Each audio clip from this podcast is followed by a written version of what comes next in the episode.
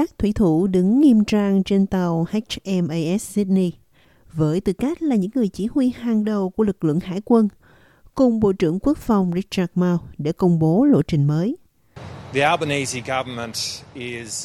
Chính phủ Albanese đang thông báo việc tăng số lượng tàu chiến để trở thành hạm đội lớn nhất kể từ khi kết thúc chiến tranh thế giới thứ hai.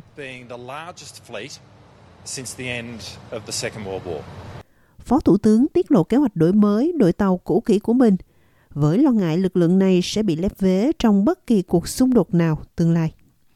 Số lượng tàu chiến sẽ tăng từ 11 lên 26 chiếc.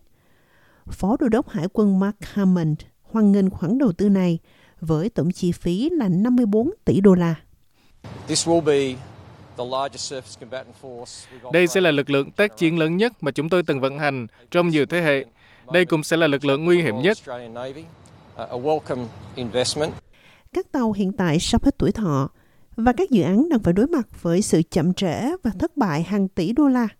Chính phủ đang thực hiện một cuộc đánh giá sâu rộng do Phó Đô đốc Hải quân Hoa Kỳ đã nghỉ hưu là William Hewladis chủ trì. Đơn đặt hàng của chính phủ với 9 tàu ngầm khu trục lớp Hunter được đóng ở Adelaide sẽ giảm xuống còn 6 chiếc. Trong khi đó, ba tàu khu trục tác chiến trên không lớp Hobart dự kiến sẽ được nâng cấp thêm. 11 tàu khu trục đa năng mới sử dụng với thiết kế quốc tế hiện sẽ được đặt hàng như một phần của lớp tàu chiến thứ hai. Ba chiếc đầu tiên sẽ được chế tạo ở nước ngoài, 8 chiếc còn lại ở Tây Úc để đẩy nhanh quá trình triển khai.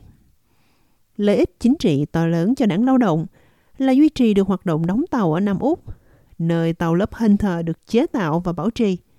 Cùng với Tây Úc là nơi công việc đang được tiến hành để nâng cấp nhà máy đóng tàu Henderson. Thủ hiến Nam Úc ông Peter Malinaucus phát biểu tại Adelaide. Uh, Ngày này đã được mong chờ lâu rồi.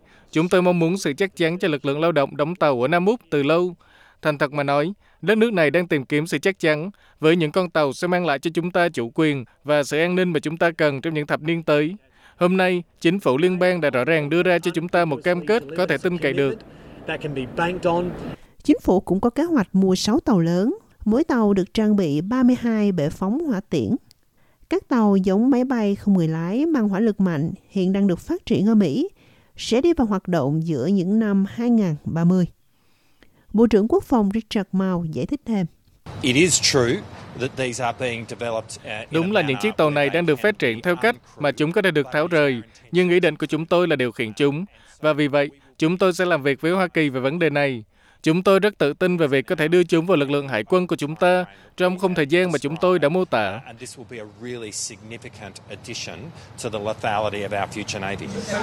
Chính phủ đã hủy bỏ kế hoạch kéo dài thời gian nâng các tàu khu trục lớp Anzac được giới thiệu lần đầu tiên vào những năm 1980. Khi tàu HMAS Anzac ngừng hoạt động, các thiết bị thay thế của nó sẽ dừng lại trong ít nhất một thập niên. Phát ngôn nhân về quốc phòng của phe đối lập Andrew Hastie cảnh báo Hải quân Úc vẫn dễ bị tổn thương trong bối cảnh lo ngại ngày càng tăng về xung đột trong khu vực. Chúng ta sẽ không nhìn thấy một con tàu nào dưới nước cho đến năm 2031. Giả sử những chiếc phi cơ này vẫn hoạt động theo dòng thời gian, nó không đáp ứng được những thách thức chiến lược cấp bách mà thế giới nguy hiểm này gặp phải. Thật là mỉa mai khi lực lượng Houthi được Iran hậu thuẫn có thể có khả năng tấn công tốt hơn lực lượng quốc phòng của Úc.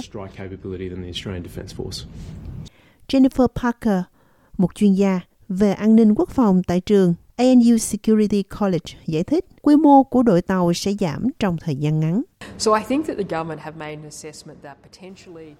Tôi nghĩ rằng chính phủ đã đưa ra đánh giá rằng rủi ro tiềm tàng không nhất thiết phải lớn như vậy trong 4 năm tới. Hiện tại, điều đó không phù hợp với những gì một số đồng minh của chúng ta đã nói, nhưng rất khó để có được tàu. Bạn không chỉ thể gọi cho Amazon và họ sẽ giao hàng. Vì vậy, việc này sẽ mất thời gian. Việc đầu tư vào hạm đội diễn ra khi hải quân cũng như các bộ phận quốc phòng khác đang phải vật lộn với những thách thức trong việc tuyển dụng. Tổ chức hiện có khoảng 15.000 nhân viên và mục tiêu là tăng con số đó lên 20.000 vào năm 2040. Bộ trưởng Mao cho biết thông báo này cung cấp một động lực quan trọng. Đã có rất nhiều công việc tuyệt vời được thực hiện để giảm khoảng cách cho hải quân của chúng ta. Chúng ta thực sự cần phát triển hải quân của mình nhiều hơn nữa. Tôi nghĩ thông báo ngày hôm nay thực sự là một phần cơ bản của điều đó.